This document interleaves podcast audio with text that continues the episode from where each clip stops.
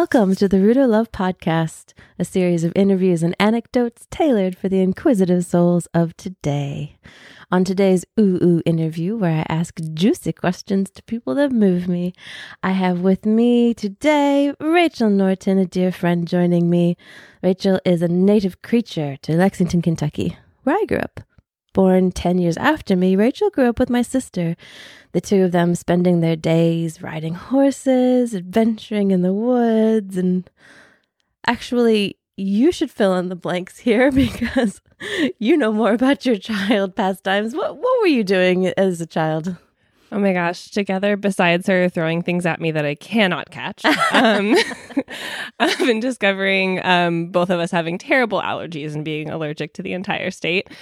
We had so much fun. I feel like we, um, I mean, I've been in Lexington a long time now, so I've really gotten to see it grow up, but we got to do a bit of that together. And also just like the farm that we grew up on, Knoll Farm, which is no longer a, uh, the place that it once was, still technically a farm.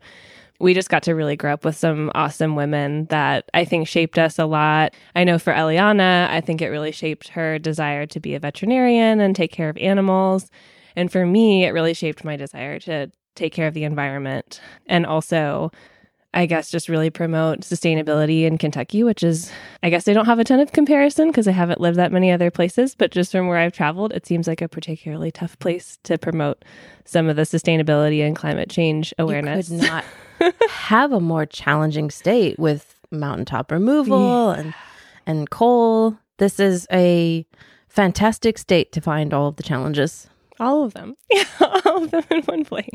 So, yeah. I'm well, like, welcome. Thank you. I'm excited to be here. Thanks for having me. And I love how you um, phrased the idea of being around these revolutionary women who mm. ran Windy Knoll.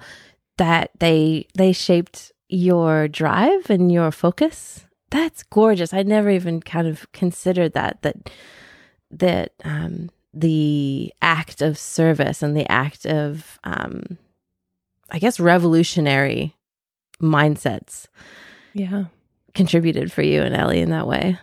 Well, and I don't, it's like those things you don't notice when you're little, and then you mm-hmm. grow up and you're like, oh my gosh, those people Not were crucial. Normal. Yeah. Were crucial to who I became. Wow. And just things that I didn't even know were happening at the time where they were just um, real leaders in Lexington mm-hmm. around pride and just gay marriage becoming legal and just like these massive, massive things that I was when f- I first knew them too little to like know what was going on. And then as I grew up, realizing like, oh wow, they're like they're not just um, these two women who run this beautiful farm, which is amazing and enough, but they're so deeply involved in the community and social justice and just they're very inspiring ladies. Mm. Yeah. Yeah. Welcome to the Ooh interview. Today, I wanted to divide our chat time between two subjects. Okay. I'm deeply interested in these two domains where we have the art of burlesque mm-hmm. and your own delving into that, and environmental sustainability, which you've meshed into your career. Yes. so I'd love to start with burlesque because it's oh so very juicy. Mm-hmm. uh, what part of you gets nourished or taken care of as you explore burlesque? Mm, I feel like there's several aspects of me. I feel like one thing that's been really important to me being in a place like Kentucky is really finding my people. Mm. And I've had to be, in some ways, I mean, in some ways, I feel like I still find people just like naturally in these beautiful serendipitous ways, but I've almost had to be a bit strategic and making sure that I like am finding nourishing communities that are curious and artistic and explorative and really like just keeping that those parts of me really alive and happy. So I feel like there is just that community sense. Like mm. it is mm. absolutely just like sweet and safe and understanding and gentle. Like it's just such a good space. And I know I will say the woman that runs it, Trash Chic. What a great it's. It's great. it's um it's called Burlex, um, the organization now and is in the Lexington Arts Building. So that's very, ah. very exciting. I grew um, up in there. yeah, it's such a sweet space, old, old building, which is actually a really funny intersection of these two topics. Um, but um, so that's been really nourishing and then i feel like another thing that just like as we like grow up and our bodies change and we age i definitely i was just a person who i feel like as a kid i had like rapid growth at one point and then like stayed the same for a long time and like rapid growth another point in my life and just kind of stayed the same so and as a kid that felt very normalized um, to have those just like periods of change and transition in your body um, and as an adult, it has not felt normalized, as I'm sure most people can relate to that Totally. feeling. Um, so just, and not even necessarily rapid, but just even like body transition and change Mhm. that I had no mental place for that as as like um and I feel like even being surrounded by people that are very supportive and will always be like, "Oh, like this is just natural," like and loving your body is the most important thing and I feel like I can say all of those things to myself and it is important to say those truths. But being around people who just really, really enjoy their bodies and share them as like this like artistic performance to be enjoyed is like the medicine for things like fat phobia and things like patriarchy and capitalism. I feel like it's when I'm at a show and I'm seeing all these people I care about just be like, look at everything. It's perfect and beautiful. I am so happy. like I'm a little I'm like a little emotional because I'm like, it's just really sweet. Yes. Yeah. And those, I mean, you talk about intentional communities and going towards the antidote to Mhm. body terrorism, as Sonya Renee Taylor says. Oh, the yeah. um, antidote is being in a community that is utilizing this exact same subject of terror Yeah. into the revolution, into the place of worship. Like, as you were talking about the lack of support for transitions in, in older, um, you know, anything past childhood, basically. Right. Like, you've got Right. like teenagedom, and there's like a little bit of rite of passage there. And then you've got like turning 21, a little bit of rite of passage there. And then you're just done. And people are just asking you, like, when are you going to be a parent? When are you going to do Especially this? stuff? Kentucky. it, that's it. There and there's like Mm-hmm. nothing else, and it doesn't even address any of the things. So I was thinking, as you were saying, you know, that this has been a source of support for you. Mhm. I was thinking ceremony, ritual, Mhm. like sacredness, turning all of these intricacies and facets of your body and having this like place yeah. to do it in, this container. Yeah, it's fun because um where you were like I think you said like worship or sacred or something and Chash- Chashik often says like welcome to Titty Church. Yes. Whoa. Very fun. That's a great phrase. Oh. Makes me happy. Oh. So do you get a sense that there are different approaches to burlesque or you know communities or is there sort of a um actually really rather what has your approach been to learning burlesque? Yeah. I feel really lucky to have this like container that has been created because I I'm like quite new. I've done two shows, so um, and I just more started, shows than the average person. Yeah, and that my first show, I will say, I was so. I for the first time as an adult, I was so nervous. I felt like sick. I was like, I don't know what's gonna happen. It's so scary. But my second one, I got to really enjoy more because I wasn't so quite so nervous. Mm.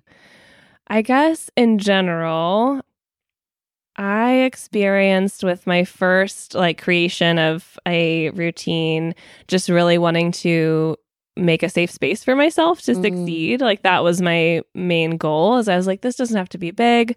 This doesn't have to be flashy. Like I just want to feel like my costume works really well and like my dance is something that I can find myself in with ease and uh yeah, I guess like that really was what that was about for me. And I just like wanted to have fun also. Mm. Um, and right now, the second one, my um my teacher Trashik has asked that in our our second one that we're creating that we try to do something very different than what we did the first time.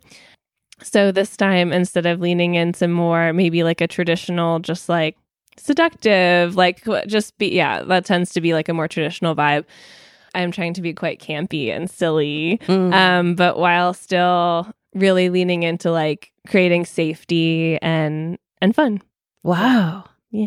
How does safety factor into your approach? That's a good question. I think um, Is that an internal? Yes, yes, definitely. Just like sense of like I can be here and I can do this thing and I can be in my body in this way and this feels good and everyone around me feels supportive and and it's so supportive. It's so sweet. Like I don't I it's just like everyone half of the people in the audiences for these are like your friends that are like you were mm-hmm. incredible like right afterwards and it's just it's really sweet so i think yeah the internal safety and now also just that little bit of like personal growth and challenge of just like mm. having a nice place for me to like move into that a bit so you've been challenged to do something very different than your first one. So tell us about your character and narrative that you're exploring in this routine. In the second one? Yeah. yeah. oh, I hope I don't like ruin it. No, it's fine. Okay. I'm not worried about it.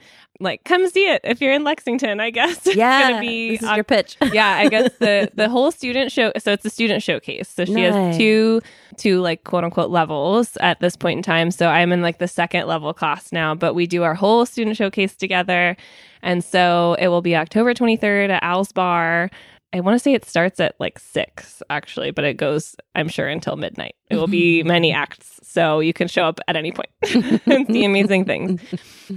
But so I'll actually get to do two different things. The first one I will do that night is a whole group act for our entire Ooh. class, which is very like Halloween uh, themed, very fun, fitting for the season yeah, just very. I haven't gotten to do a group dance act since like high school musicals, so oh um, I'm very excited to just like dance with people.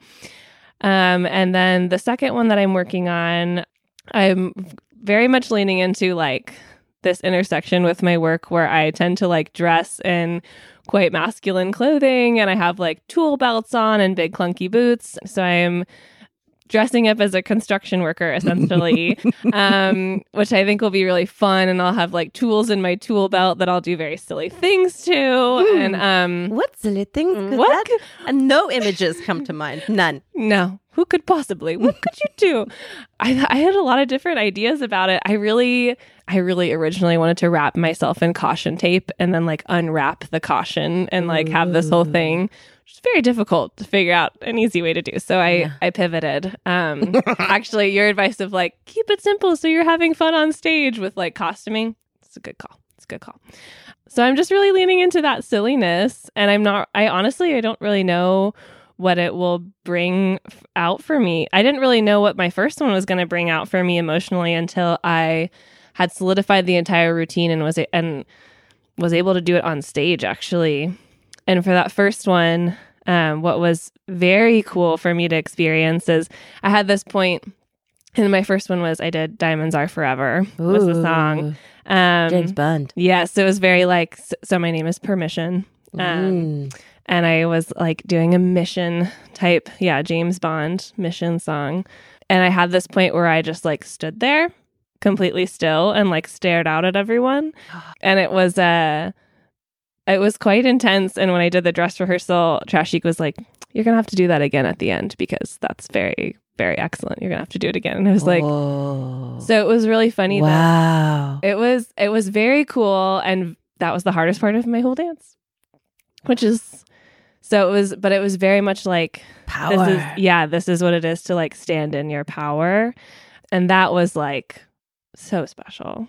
Um, I really loved that. So I'm kind of like, I don't know what it'll be for this one. I'll find out when I'm up there, I guess. Amazing. Uh, I asked you something um, while we were hanging out crafting yesterday, mm-hmm. so I thought I'd ask it here. What to you is the difference between what you're doing in burlesque in this particular act mm-hmm. versus doing a drag king show?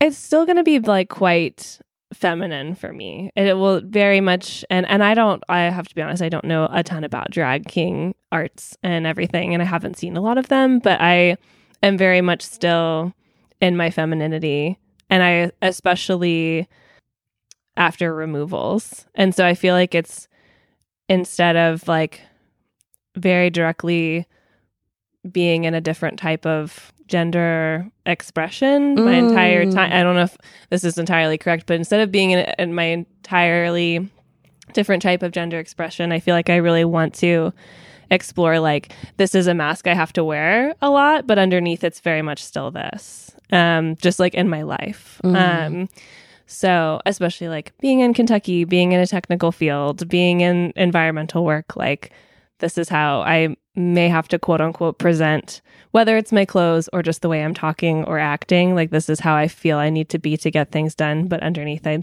I still feel like a sexy lady. Uh, I don't know if that makes sense. It does. Okay. Did you just use a burlesque vocab word? Removals? Yes. What is that? Is that literally the act of removing? Yeah. Removaling. Removal. the yes. Mm. so removal that will just be like um Trashique will be like how many removals for this act Oh, so gotcha. um it's like the layers. yeah how many layers so i have to think my first act was actually only two yeah only two i wanted it to be simple so i just did two and this I'm one assuming the costuming gets more complex when you're trying to do more than that. Yes. And I and it can be a little intimidating. Mhm. And there are all these like tricks you can do to like like little fail safes, but there's also tricks you can do that some people do to like actually make sure it doesn't come off right away. So you're up there like pulling at something like "Ah, get off of me. it won't come so they're really funny tricks.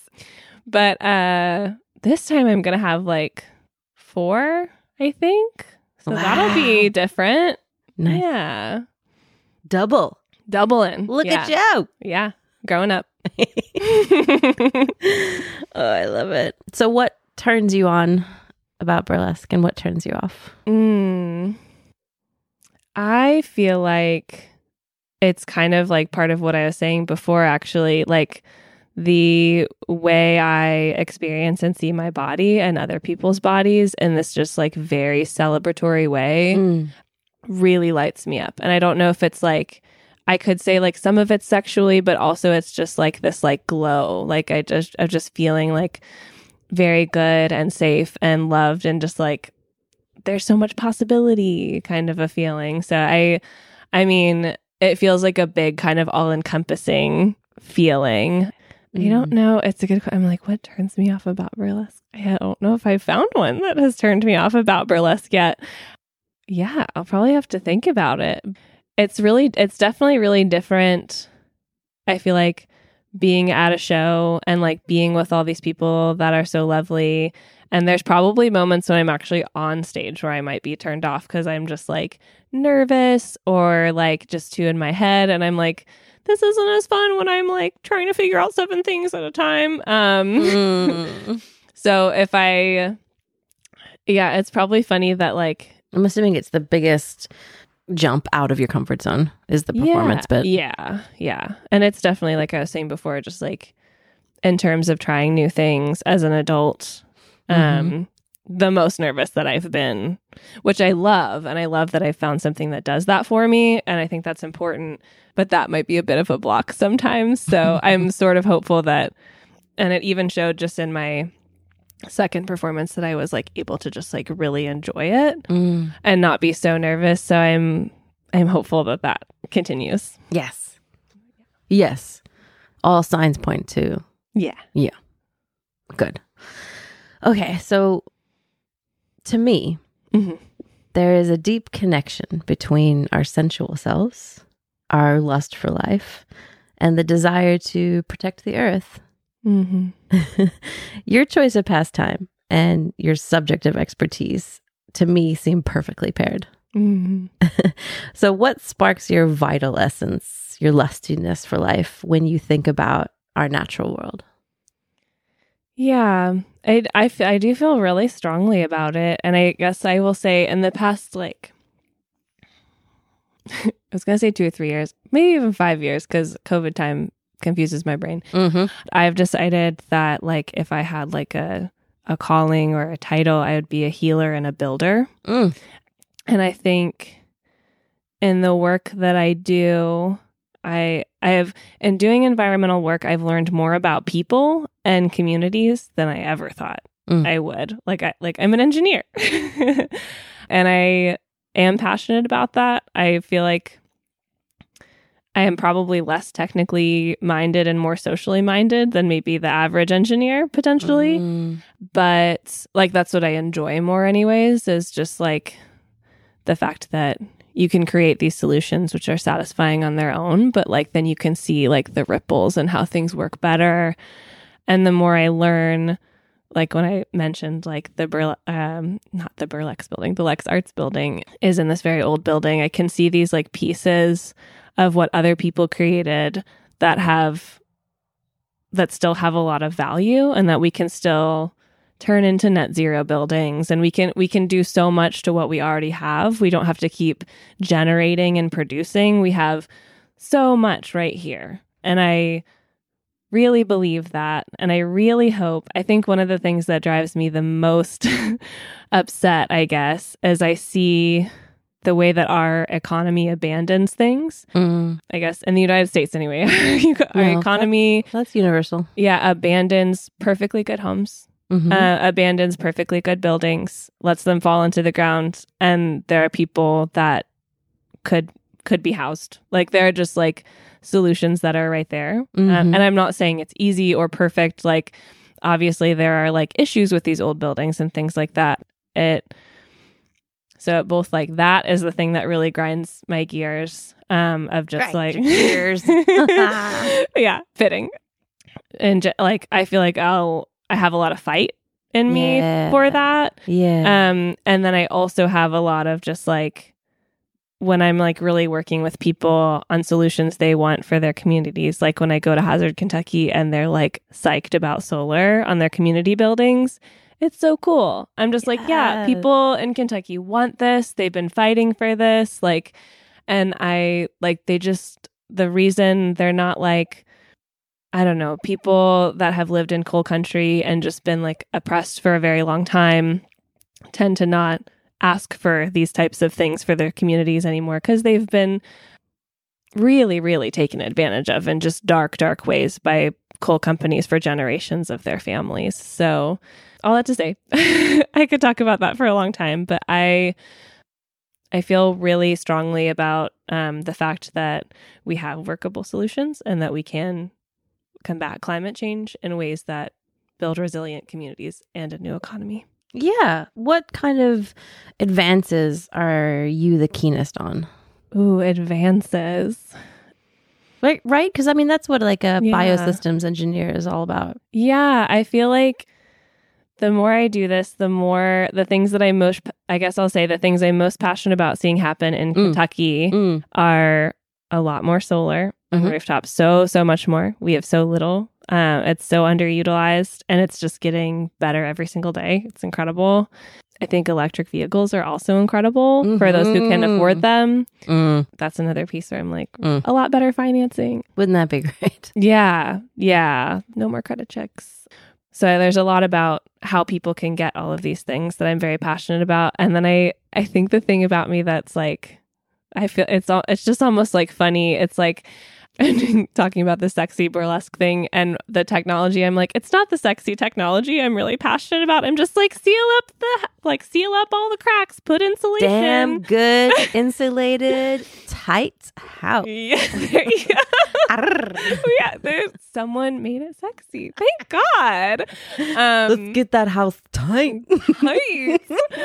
um, uh, so it can breathe so nicely. Um, but that's usually the joke is like energy efficiency isn't super sexy, but it works really well. It's like there's all this stuff that we gotta bust that right out of the water. Yeah. we need to make it sexy. We need Yeah. to make the vocabulary. Oh my god. sexier. Maybe that's what I become is like this like burlesque person that like talks about why energy efficiency is so sexy. Yes, Yeah. bring Yeah. the lust into it. I Incredible. want this for you. It's going to be really warm in this house now. Watch this space, y'all.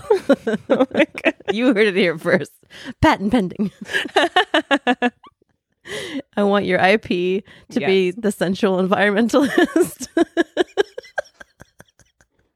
I want that. Oh, there's so many wordplay, like sensual, like essential. There's so many wordplay things here. Oh my god. Yes. It's gonna be it's gonna be a thing. All right. I love it. So, how do I move on? Um, where are we as a global sensual community headed that you are impassioned, inflamed by? Oh, where I I think it is. I've ruined you. I'm like I'm thinking about like environmental things and I'm mm. like I find it challenging and incredibly important to hold on to positive thinking and hope in the state that I live in. So Yeah. I that's like a legit anxiety now, right? Like therapists are actually recognizing that. climate anxiety. Yeah. Yeah, yeah, and it's it's real and it's wild because like research is showing that like people are concerned, the majority of people are concerned and I'm watching the United States still not do a great job. Right. Like they're even recognize mental health. right. And I mean like there are there is legislation that's coming out like that is like it's putting a lot of dollars into all kinds of very important things that have to do with impacting and mitigating climate change. Mhm. That is definitely true, and I am really glad that that's happening. Um, I think like what the more that I'm in this field, the more that I have found that the way that this will get done Mhm. is if we actually start prioritizing equity Mm. um, because if we don't, if we keep prioritizing capitalism and patriarchy and power over, Mm. um, we're not going to live in harmony with our environment.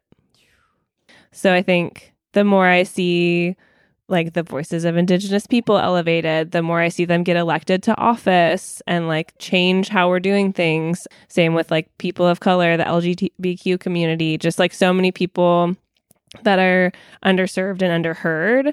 And I like, I'm a technical person, I swear. I care about your attic being insulated too, but I do feel really strongly that if we don't change who we're listening to and how we're listening, then um, and who's who has power and is using it in a way that serves all of us, Mm. we will not be successful. And and I don't know what that means, but I and I, I say all that to say I do think that is going in a good direction. I do too. feel good about that right now. Could always be doing more, but I feel good about it. Yeah. Bjorn definitely helps me in my moments of extreme impatience, which are Mm. frequent. um, he, you know, gently reminds me that if you take a step back and look at how far we've come, It's true. we are rapidly improving. Yeah, it is true. I've never been a patient person Mm-mm. myself. No. Yeah. Someone else can be patient for us. Okay, I am very excited to ask you this question. If you could dream up the most balanced, most beautiful, and innov- innovative city to live in, what would it look like? What what would it be laid out as? Or Mm. what would be some key attributes to this balanced, beautiful city? I'll just go with key attributes because I've thought about this a lot. Ooh, Um, cool. No cars. Nice. Cars are gone. Nice. Um, bikes, walking paths, like very, very accessible paths everywhere, like paved, nice, very like able for able and disable all body friendly paths everywhere. Maybe no stairs. so, just definitely very yes, very easy for people to move about. It when you look at the city, you see the people moving about. Mm.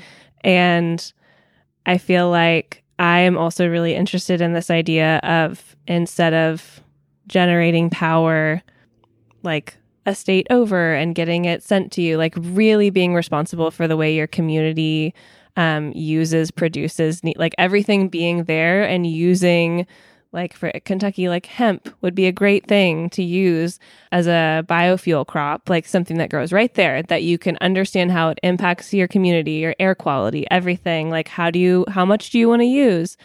So then you don't have people that are in the mountains of Kentucky breathing these this terrible air from coal-fired power plants. So you know exactly what's happening right where you are. Mm. And I'm I'll say this will be my one really nerdy thing that I'll say. Please, do it having having financing for people to access efficient, energy efficient technology Mhm. is really important. And there's a lot of inclusive financing that has been created. Um, one is called on bill financing, and it's on your energy bill with your energy company. A lot of companies refuse to do it Mm. because it doesn't, I mean, if you're using more energy, they're making more money. So there, and there's some issues. There's some serious issues with investor-owned utilities in the United States. But having ways, because the the high tech things are expensive. Like that, it took a lot to create them. Like and um, having really efficient equipment, like that's an expensive thing to Mm. purchase, but it pays for itself. Yeah. So if you have a way to finance it, then it pays for its like you're you're you have a lower bill immediately. It's just it's so possible. It's so doable. So so that too. I'll go with those three. I'll leave it at that. Gorgeous. Ooh, that's perfect. I love the uh, again the intersection between our bodies mm-hmm. and the environment yeah. and Yeah. how we live in it. It's our home. Damn sexy. So hot. I'm over here also like, but not too hot. Like cool off planet. Not that kind of hot. oh, babe, um, have we? Is there something that you that's on your mind that you wanted to uh, express to us, the audience? Mm. Um, yeah, what what have we not covered? I will say if you are a Kentuckian Mm-hmm. that is feeling like you would like to be more involved in a lot of these things, I would check out Kentuckians for the Commonwealth. That's how I was activated as a social justice, uh, I guess, like aware person in my state. And I felt like it's everything from like healthcare to environmentalism to like getting registered to vote and vote. Mm. Check out Kentuckians for the Commonwealth Yeah. wherever you are in the world. Register Also to that. vote. Yes, please, please, please. And I guess if you want to follow me, my Instagram, it's still young, but it's at her mission permission is my Instagram name and my burlesque name is permission because I feel like as a healer and a builder, it allows people like permission to be their best selves and in their best environments. So that's my that's my thing. Amazing. So it's at her mission permission. Mm-hmm. Great. Awesome. Wonderful. So I ask my guests uh, two random questions. I change them seasonally. So you are, it's bizarre because you're in autumn, but New Mm. Zealand's in spring. Okay, But we'll just call them transition questions. nice, perfect. if you could design a spaceship to travel to other Mm. galaxies, describe what it would look like or behave like. How would it travel through space and time? Ooh. I like that I'm finally asking an engineer this question. yes. I'm like, I simultaneously have so many design thoughts, and I also just watched the movie Nope not, not that long ago, and I remember I was like, oh, there could be a spaceship that could be quite alive on its own, which would be very cool. very cool. Um, and I feel like that's what I I would want it to be quite organic and as much of a living environment on its own as possible. And I had this like very cool microbiology professor once that was like, in like 10 years, we're just going to plug ourselves into computers and we'll just merge and all this, all this stuff. She's very cool. Um, but I'm like, yeah, it should be just like a place where I can grow food and like it should be its own environment. Yeah. nice. Yeah. Ooh, Be nice. fun. What practice of nourishment or cup filling that you have right now that you find Mhm. really helpful? Ooh. I, well, I'm an animal person. So anytime I can be around an animal or even just walk a dog, I am delighted. Um. You really enjoy walking dogs. I, yeah, I think I learned it during COVID, especially. I didn't, I'm like, maybe I just need to like walk my neighbor's dogs too. I don't, I don't know. I just went on very long walks with my dog Nice. and I, it's simple and I love it. Oh, So yeah. Beautiful. Mm. Oh, darling, thank you so much for your time. We're Thank wrapping you. ourselves up, and I'm just feeling the magic and the potency of what we've talked about today. Yay. Thank you. Thank you for your time. Thank you so much. It was so fun. Good. Just a little bit of gratitude. gratitude to the innovators and uh, brave souls that look at access and equity and sustainability and social change. Thank you to the network of community and support that helps us become our best selves and feel mm-hmm. safe and nourished. Thank you to uh, you, dear listener, for your consideration and curiosity. And thank you to Bjorn uh, for packaging up and producing this lovely little experiment. Yay! Uh, oh, and thank you, Rachel. Yes, thank you so much. It's so good to be with you. Mm. We'll see you again for another weekly episode of the of Love podcast. Kakitia noa ho ia koutou.